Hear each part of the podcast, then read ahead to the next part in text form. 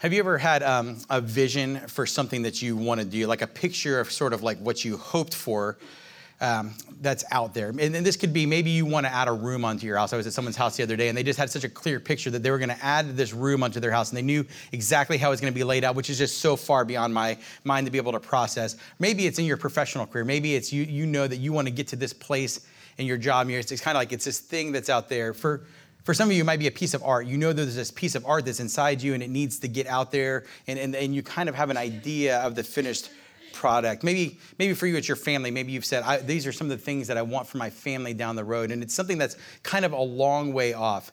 And, and, for some of you, maybe you've got a really, really clear picture of what that is. You can see it, and you are one of those people that has a very clear idea of where everything's going, and you know exactly how to get there, right? You know all the steps that you need to take, you know all the phone calls you need to do. But I think for most of us, uh, we have a picture of something, and maybe it's a little bit fuzzy, and, and we don't really know exactly how we're going to get there. For me, that was my garage. Um, the beginning of this year was a big, big time for me in my garage. Um, the garage has become an area of my house that I do not like walking into. It is the first thing that we walk into. It has become the front door to our house. And some might say um, a hoarder lives in our home. Um, I don't know that I would say that, but it did feel a bit like that. I mean, it was one of those things that 10 times a day the garage door would open up when we walk in, and it was just overwhelming. My heart would stop, and I would go, something has got to give. It's just got to change. And I, and I had a picture of kind of what I wanted to be, but mostly my picture was I don't want it to be what it is. I just wanted to be different, but I had no idea how to get started. Now, I know most of you have watched that show where you just pull everything out and you get rid of it all and your garage is perfect. Or maybe you Marie Kondoed your whole house and you like know how to do this. I haven't watched the show yet. I listened to like one chapter in the book and we stopped. Um, so we needed to get this thing in order. So I had an idea of where I wanted to go, but I needed help. So I had to bring someone in. We actually hired someone to come help us get the garage in order, a garage organizer. If you want her, let me know. She was amazing. Um, but we needed help to kind of get from here to there. We had an idea. At this point, it's, it's still a garage, let's be honest. I mean, it's still just full of stuff. It's just stuff in order in beautiful plastic bins with labels now. But it's something that I don't mind leaving the garage door open now when people drive by. But I needed to know how to get started. I needed to know just the first steps to take. I needed to have a kind of a picture of what it was going to be. I needed someone to come alongside of me and say, here's, here's what you need to do. Here's how you get started. But also, here's what you need to be vigilant about. You know, to kind of remind you, like, if I just get a bunch more stuff and put it in there, it's going to return to the same state that it was. I, I needed to know some of the principles along the way. I needed to know, fight against my natural tendency of having space to fill, so let's just fill it back up with stuff, right? We need to be disciplined and focused. I needed to be reminded of how to keep up with this thing that I wanted to do. And I think that we all have that in our life somewhere. Again, some of us experience that with the bigger things. Maybe it's in your career or, or, your family, or maybe it is a room in your house or some sort of project you want to tackle. I see some of the things you guys pull off, whether that's creatively or personally, and you're, you're able to do that. And some of it, it's, it's maybe it's smaller things like cleaning out your garage, or you just want to build a discipline. You want to have a habit. Maybe you want to start reading scripture. Maybe you want to exercise. There's something you know that is different than now. And whether it's buildings or people or, or your personal life, I, I, think we all have a hope of what our life would look like. And I think on, on a, a deeper level, uh, we all have a desire that our life would look different than it does now that, that deep down, there's all these things on the surface that we're they're dealing with that we're trying to change, make better. But deep down, we, we want our life to be different. We want it to be moving towards something bigger and better and more purposeful. And, and I think for most of us, um, we don't maybe don't have the clearest picture of, of, what that is. We just know it, it should be different than now. It should be better than now. It should be fuller or richer or something more than it is right now. Um, for many of us here, as we gather, you know, on Sunday morning and we're at church together, we, we've, we've either come to Jesus, we've, we've in a relationship with Him, we've started this journey with Him, or maybe you're still checking Him out and you're here because you're trying to find out more about who He is and what He wants for your life. But we have both of those things because we want a better life. We want a fuller life. We want our life to be more. We want it to be different than it is now. We want a life that looks more like something that is different than what's happening in our current moment. It's better, fuller, richer. It's more of something. It has more than we currently experience. And again, I, think for most of us, especially in the spiritual realm, especially in, in our life of following Jesus, my, my guess would be that most, I think would probably be an accurate statement, don't have a, a very clear picture of what that would be. I think we know we want something that's there. That's why we come. That's why we keep pursuing it. But we don't have a, a, very clear picture of where we're headed in the midst of that. We just know that we want to be somewhere different than now. And a lot of the times, the question we're asking, maybe the reason you're sitting here this morning is, is because you're asking the question how do we get there? How, how do we move towards that thing? I know it's supposed to be something, but how do I even get started?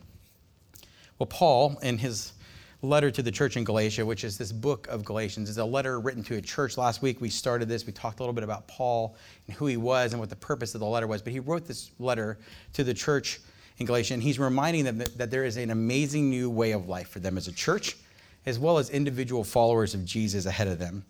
Um, he's giving them a glimpse of what it means to live in this new kingdom uh, what it's like to be a kingdom citizen under Jesus. That's kind of the lens we're viewing this whole book through. What does it mean to be a citizen under this kingdom of Jesus? If we are followers of Jesus, He has created a new kingdom, a new way of life for us to live under. So He's saying, here's a picture of what that is. But Paul, uh, one of the things I love about him, though he was this amazing evangelist, so he did all of these amazing things, Paul was a human. Paul had a rough start. We'll talk a little bit about that. But Paul continued the struggle throughout his life. And one of the things that I have continued to appreciate as we've continued to study scriptures over and over again, God and the writers of these books recognize that we're human, that we have a tendency to go back to our old ways, and they include it in there. They don't hide. They don't ever say, well, we're perfect, so just get it right. They're over and over again, they say, no, we, we know our tendencies are to go back to our old ways. And he recognizes how easy it is for us to go back to these old ways. And he reminds them in this letter, and especially in this chapter, that they need to be vigilant to the truth and the hope that was ahead of them. And at the end, as we get to the end of the chapter, he gives them a way forward, a way to move towards this new truth. And as we look at it today, we're going to be doing the same thing. We're going to be looking for the same things that Paul had for them when he wrote this letter. We're going to be looking for where we're headed. We're going to be looking for what we need to look out for. And then we're going to look at how do we get there. So we're going to be going through the full book of Galatians 2 today. Um, I'm going to be reading verses 1 through 9. That's not in your bulletin. You're welcome to follow along in your Bibles on your phone if you want to, or just listen in. The rest of it is printed in your bulletins, what we'll be digging into a little bit more. But I'm going to read and begin here in Galatians chapter 2, verses 1 through 9, so that we can get a little bit of a picture of what's going on. So then it says, Then after 14 years, I went up again to Jerusalem, this time with Barnabas. I took Titus along also. I went in response to a revelation, and meeting privately with those esteemed as leaders, I presented to them the gospel that I preach among the Gentiles. I wanted to be sure I was not running and had not been running my race in vain. Yet not even Titus, who was with me, was compelled to be circumcised, even though he was a Greek. This matter arose because some false believers had infiltrated our ranks to spy on the freedom we have in Christ Jesus and to make us slaves. We did not give in to them for a moment so that the truth of the gospel might be preserved for you. And keep that in mind as we're going through this. This is the verse I think that a lot of this hinges on, so that we might preserve the gospel for you. Verse 6 says, As for those who are held in high esteem, whatever they were makes no difference to me. God does not show favoritism. They added nothing to my message. On the contrary, they recognized that I had been entrusted with the task of preaching the gospel to the uncircumcised, just as Peter had been to the circumcised. For God, who was at work in Peter as an apostle to the circumcised, was also at work in me as an apostle to the Gentiles. James, Cephas, and John, those esteemed as pillars, gave me and Barnabas the right hand of fellowship when they recognized the grace given to me. They agreed that we should go to the Gentiles and they to the circumcised. So there's a lot in there. There's a lot of words and all that. But here's kind of what's going on. Paul starts off in this letter, in this chapter here, reminding them that he has a clear presentation in view of the gospel.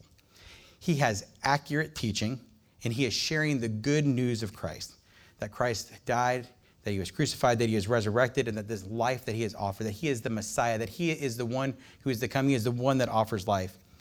In chapter one, where we started last week, he reminds them that he received this message straight from the source that he had this message by divine revelation, that it came straight from Jesus. So there was no filter between him and the source. So he, at the beginning of the letter, says, Now, I've got this message right from Jesus. And again, he reminds them, This is the message that I have been given. This is the good news. It is the clearest presentation that I can possibly give to them.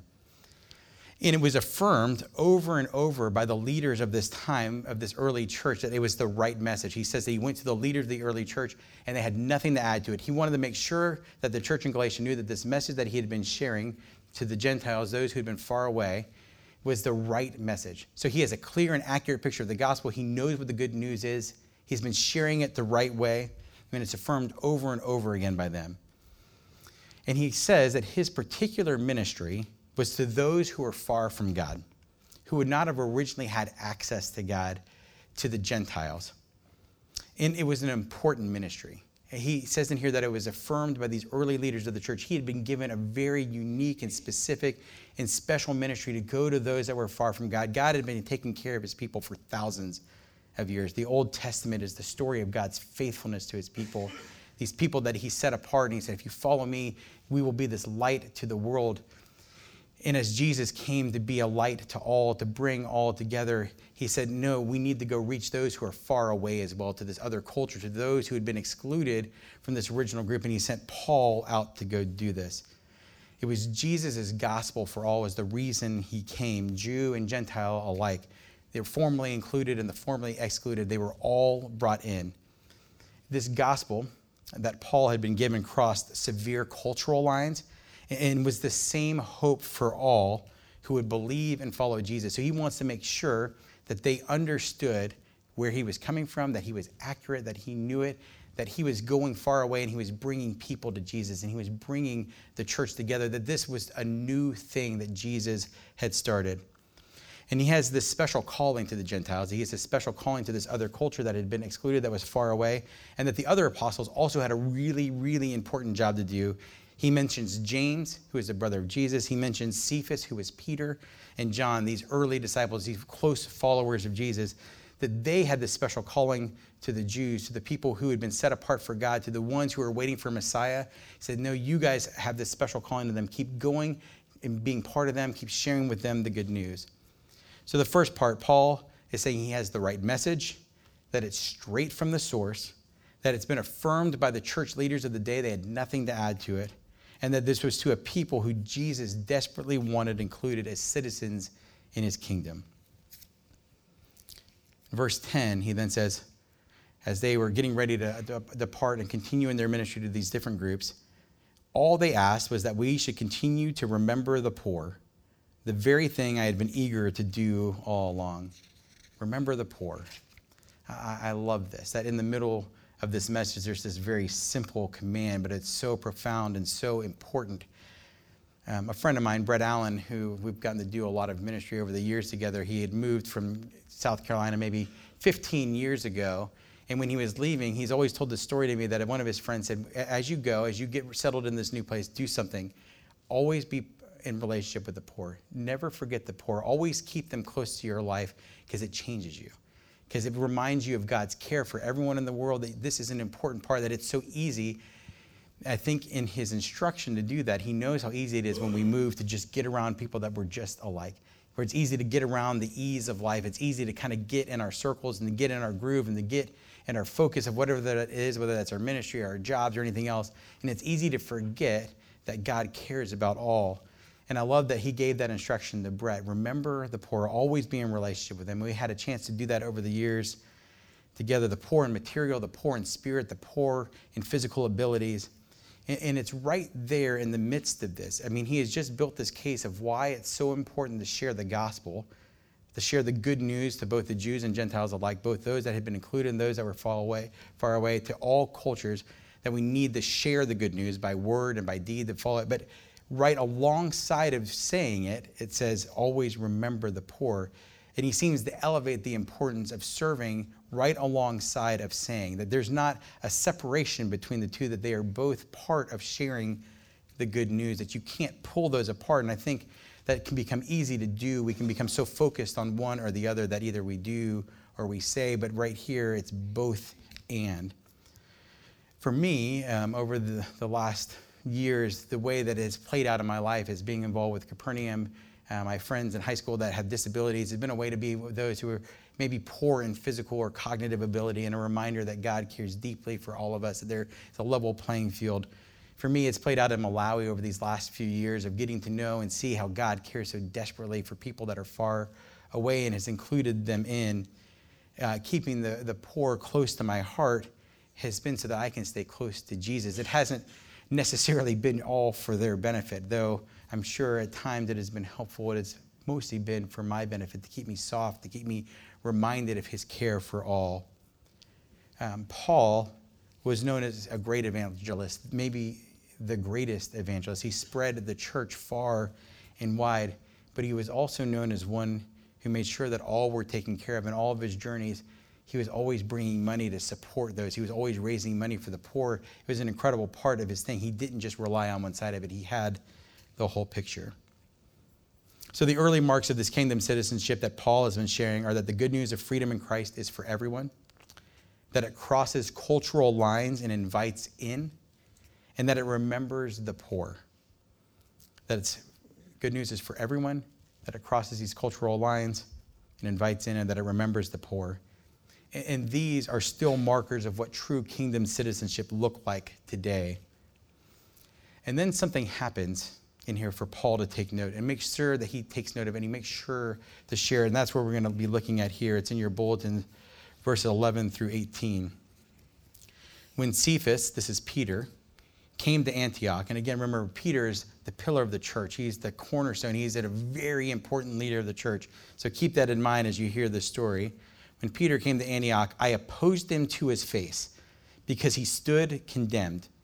For before certain men came from James, he used to eat with the Gentiles, with those who were far away. But when this group arrived, he began to draw back and separate himself from the Gentiles because he was afraid of those who belonged to the circumcision group. The other Jews, the ones who were following him, joined him in this hypocrisy, so that by their hypocrisy, even Barnabas, one of the other leaders, was led astray. When I saw that they were not acting in line with the truth of the gospel, I said to Cephas in front of all of them, You are a Jew, yet you live like a Gentile and not like a Jew. How is it then that you force Gentiles to follow Jewish customs? We who are Jews by birth and not sinful Gentiles know that a person is not justified by the works of the law, but by faith in Jesus Christ. So we too have put our faith in Christ Jesus that we may be justified by faith in Christ and not by the works of the law because by the works of the law no one will be justified. But if in seeking to be justified in Christ, we Jews find ourselves also among the sinners, doesn't that mean that Christ promotes sin? Absolutely not. If I rebuild what I destroyed, then I really would be a lawbreaker. Remember, again, Peter, very important leader of the church. Here's Paul, and he confronts him to his face. I mean, it is a harsh statement that we begin this with. It starts with a very harsh and stark confrontation in front of other people. It is probably not the way we would pr- train you to have a talk with somebody else, right?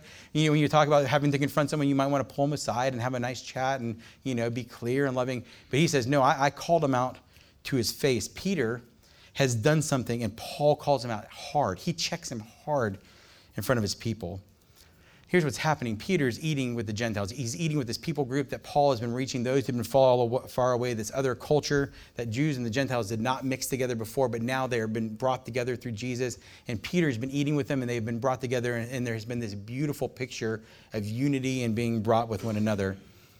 And when some important authorities show up, Peter leaves the table and doesn't seem to want to be seen or associated with these people.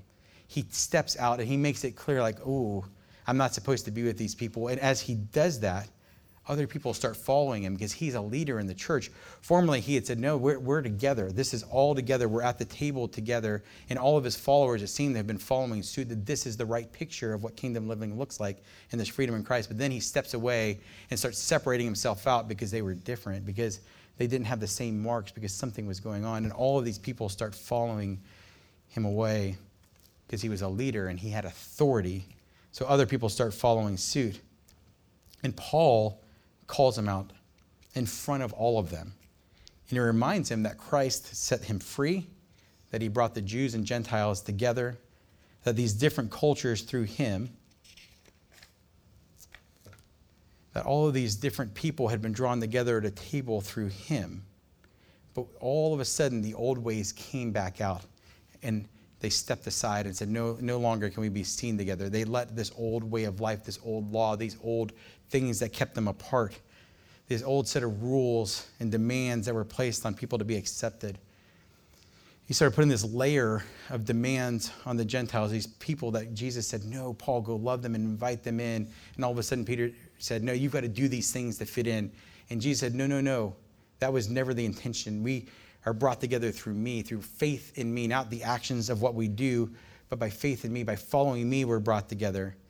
Jesus said, Follow me, believe in me, and you are justified through me alone, through my payment on the cross, through my life, through my resurrection. That is what justifies you, not following a set of rules, not by doing certain things, not by having a checklist. Me alone is what brought us together. But Peter, by his very actions, tells them that they aren't good enough to do that anymore. He starts telling them that they need to do a certain thing and that they can't even eat together anymore. So I had to ask the question why is Paul so quick to haul off and call them out in front of people? Um, I was talking to someone at a wedding, as people do, as, they, as we talk about commentaries on Galatians 2 at weddings. Like, right, that's kind of normal life for you, you know, during cocktail hour. Um, but I was sitting out there talking, and uh, I had met this guy, and we were talking about church and life and all this stuff. And I said, "Oh yeah," and I, somehow it came up what we were talking about this week and freedom in Christ and what that was like. And we started talking about what Peter's life or I mean, sorry, Paul's life was like before this. Why, why would he have this confrontation? Why would this be such a big deal? Why would he save it for us? So let's do a quick flyby of Paul. It, it was really helpful for me in that conversation as we were chatting to be reminded about who he was and what he had experienced and why he's so adamant in this very particular moment about getting the good news of Jesus right.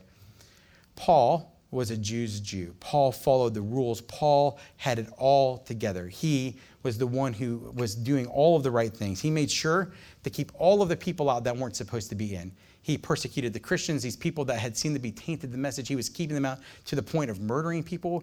He was keeping the law. He had all of the rules down, and he took great pride in following it. And then he has this moment where he's converted from Saul to Paul. He's on the road, and Jesus comes to him, and his life is changed, and he's freed.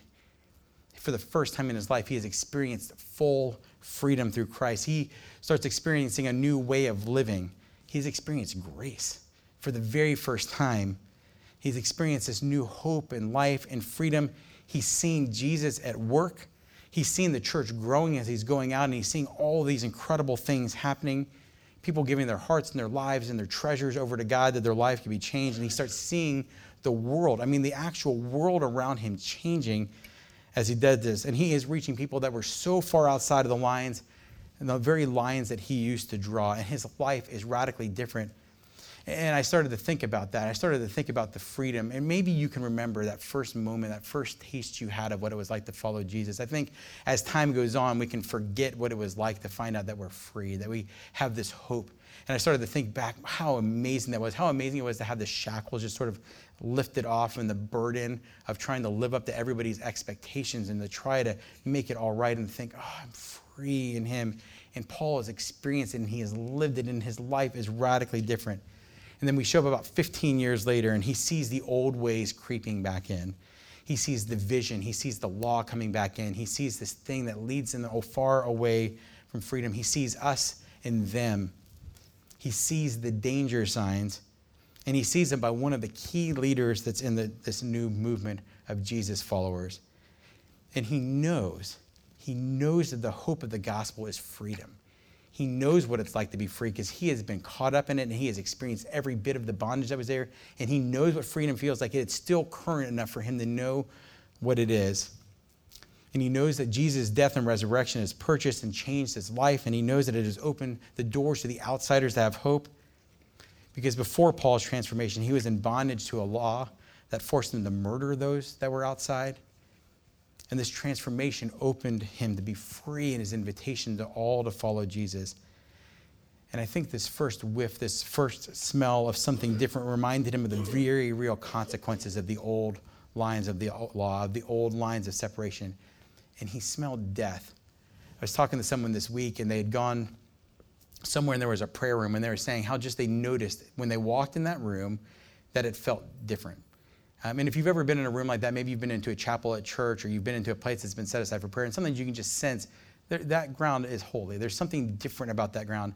But on the flip side, if you've ever been to a place where death has been present, you can get a feel for that as well. And as soon as she started talking about that ground, I thought about the time that I was at Dachau, and I thought about the time of being in a concentration camp, and you could feel the weight of death and the darkness that still hangs over it.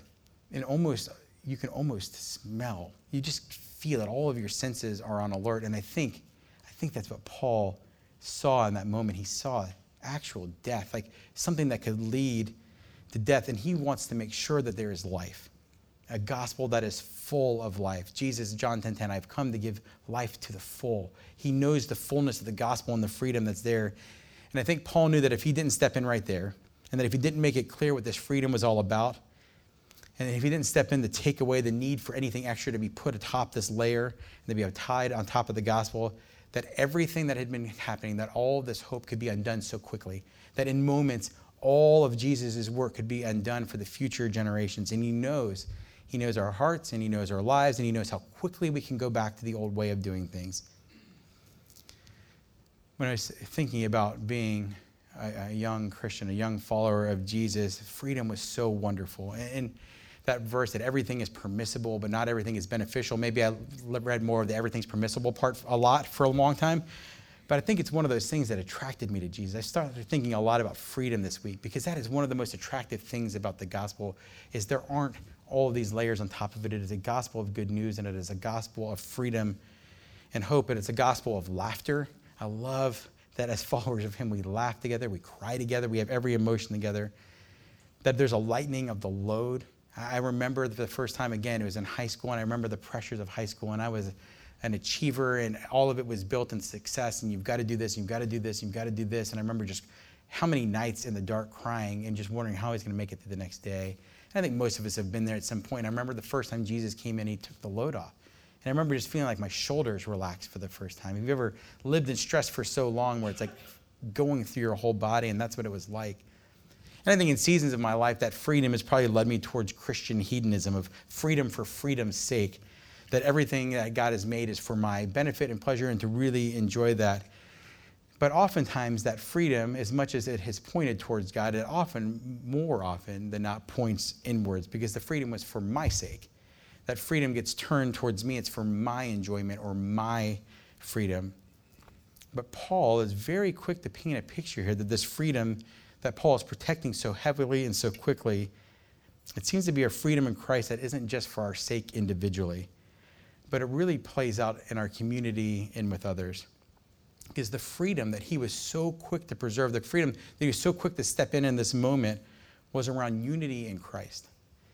It was, a, it was a freedom that broke down walls and brought us together. It was very interesting to kind of sit in that because it's something that hadn't struck me fully before. But I think the reason he was so fast because he saw the disunity happening. He's like, no, freedom is here to bring us together. There was no longer Jew or Gentile, black and white, rich or poor. They were followers of Jesus. And this freedom that Paul is protecting so heavily, this freedom that he has been sharing in Christ, was really a new citizenship. When we talk about Galatians 2 being a picture of what does it mean to be a kingdom citizen, if we are a follower of Him, our spiritual ID cards no longer read U.S. citizen, Malawian citizen. It no longer says maybe what county we're from or what political uh, affiliation we are, what denomination. It says kingdom citizen. It says that we live under a new rule, a new king, a new hope, and a new freedom. We are all of a sudden under the same banner that unites us together. And because of that, because all of a sudden we have this new marker of freedom that can draw us together, our tables should look different. Our tables should be a little messy. Our tables should look like the table that Paul saw was happening, where the Jews and the Gentiles, where Peter was eating with other people, where all of a sudden the tables were joined together and these things that used to divide brought together. And it was a little messy. And, and Peter, when the first time that he had the chance to step away or was, felt judged by it, he went back to his old ways. But Paul said, No, this is the way it's supposed to be. Um, I've shared this before. Um, I know what number I am on the Enneagram now because Rachel is into the Enneagram, which means I get to be into the Enneagram. Um, but I'm a one, which likes order and justice. And so, again, that probably paints a lot why I wanted the garage to be in order. Probably paints why I wanted the first week of the whole this whole year. I spent mostly like fixing my desk so I could do work this year. It needed to be perfect, right, to kind of get things going on. But I like order. I like a clean table. Um, I find myself oftentimes drawing lines, sometimes physically to keep my little area on the table clean. So this is my section, right? But I realize it doesn't always end with the physical tables in my life. It sometimes extends to the people that I sit with at tables. It sometimes extends to drawing lines because it's easier just to kind of be around what's comfortable or what's there. Eh, but when I'm following Jesus well, it's been another one of those things over the last few years. I think when you see when you're a healthy follower of Jesus and what happens in unhealth. When I'm in a healthy place, when I'm following him well, and when I think about my favorite tables when I'm following him well, they usually aren't the well ordered tables that I often try to make. I think about my table at Capernaum. I was at camp this past weekend. Again, Capernaum is a ministry to high school kids with disabilities. It's been a big part of my life and family, and it's one of my favorite places. We were this past weekend at Southwind, it's a place where we do family camp and all this. And Capernaum tables are messy. They're messy on a lot of different levels. It's messy because there's high school kids involved. It's messy because not everybody has the best motor skills. It's messy because it's family style, and most high school kids don't understand family style. They seem to understand get up and grab across the table style, um, or throw rolls at each other style. Um, and it's hard to talk. It's loud oftentimes. It's sometimes hard to understand each other because not everybody speaks all that well. And sometimes we have to yell to one another, and sometimes everybody's indoor voice is a yelling. Um, but being at those tables changes my heart. It changes my life. It changes my world to sit at those tables. And I started to think, and honestly, some of those tables wouldn't have existed until recently as I was starting to do some of the, even just the research on our country, which is a fairly progressive place where we have a lot of freedom. 1990 was the Americans with Civil, or the, um, Americans with Disabilities Act, which changed a lot and it changed the accessibility to even have tables. Just an interesting thing to think about in the midst of all of that. We're not so far past a lot of these things that kept our tables apart. And this past Monday was Martin Luther King Jr. Day, the day that we celebrated, the day we set apart. And I loved that part of my day uh, was sitting there at a table at Capernaum camp. It was such a great thing because those tables are different. And again, not that long ago, 1964, Civil Rights Act, right? This is not that far past in our history. And uh, things have changed. Our tables can and should look different. It's hard for me to believe that there were laws that kept messy tables from happening, laws that drew lines not that far in our past. We're not so far past it as a country, and I don't think we're that far past it as people either. We need to be changed. We draw lines, it's what we do, and God knew this. We go back to our order, we go back to easy, we go back to the things we know. And oftentimes, if we're following Jesus, we go back to the what we knew before. When things get hard, we go back to our own way of doing things because that seems easier Yet that way is the way that leads to death and brokenness. We know we left it behind, but it's so easy to go back. And Paul knew that. And the first time that Paul saw Peter doing it, the first time he saw him drawing lines, the first time he saw him going back to these old ways, he called him out. But they stayed friends. They stayed co laborers. You see throughout the story didn't end there. It led them to be closer together, I think, in many ways. It was a healthy call out we need to be called out in love sometimes to be better, to do it better, to live our lives better. And it's one of our hopes as a church that um, we would look more like these kingdom tables, these beautiful pictures of being drawn together and united through Him. And I don't think oftentimes that we draw these lines because we want to or on purpose or because of these things, but it's usually by our lack of inattention, by our lack of focus on Jesus, or being, again, drawn back to our old ways of doing things. So, how do we move forward? So we know what we're supposed to move towards, right? This unity in Him. And we know that there's the warning there that it's easy to go back to our old ways and to draw lines and to go back to the law. So, how do we move forward? How do our lives look more like what we hope? How do our tables look different? And how does our serving look different? And how do our hearts become more in tune with God? How do we become better and more fully entrenched citizens of this new kingdom? We find it here in Galatians chapter 2 at the end of the chapter, verses 19 through 21. For through the law I died to the law so that I might live for God. I have been crucified with Christ, and I no longer live, but Christ lives in me. The life I now live in the body, I live by faith in the Son of God who loved me and gave himself for me. I do not set aside the grace of God, for if righteousness could be gained through the law, Christ died for nothing. I have been crucified with Christ, and I no longer live, but Christ lives in me. The life I now live in the body, I live by faith in the Son of God who loved me and gave himself for me. If you were wanting to memorize a scripture, there's one you wanted to keep close to your heart to remember why to keep moving forward, this would be a great one. We need to move closer to Jesus and we need to do it together. Uh, we need our flag and our citizenship to be of Him, not our political party, our nation, etc. These aren't necessarily bad or evil on their own, but we should live in a new way that brings us together. We need to keep in front of us, corporately as well as individually, the question of whether we are headed more towards a freedom that brings us together and life in Christ, or is it taking us backwards into a law set of rules that leads to death instead of life? I think it's a great litmus test. The, the life you're living with Him, is it leading you more towards life or back towards death? Is the freedom of the gospel drawing us closer together in unity, or is it dividing us from other followers of Jesus? This past year, as we were studying the life of Jesus, two of the things that really stayed with me throughout the year uh, were Jesus' prayer for the unity of the church as he was heading towards the cross in his final moments. He prayed, God, keep the church together. Keep my followers together. They will be driven to be divided. Keep them together. In his affirmation that we're salt and light and life to the world when we're together, when we're living under him. And it was that important that he gave his life that we could do that. Unity in him was important enough for him to die for. So we need to allow Christ to live in us through our affections and our attentions towards him, through our pursuit of him and our allowing him to pursue us, to allow time for him in our life, to allow him to change us daily through our reading of scripture and prayer, by allowing the Holy Spirit to continue to guide us in all we do. We weren't given every instruction, but we were given a spirit that will help us to make these decisions by serving and remembering the poor, to be at tables that are messy and remind us how far away we were from God and how good the gospel, which means literally good news, to remember how good that good news is. And I'm so glad that we're a church that includes the men and women of the 33rd Street Jail, that includes broken people like myself, that includes every variation of our story and every kind of person.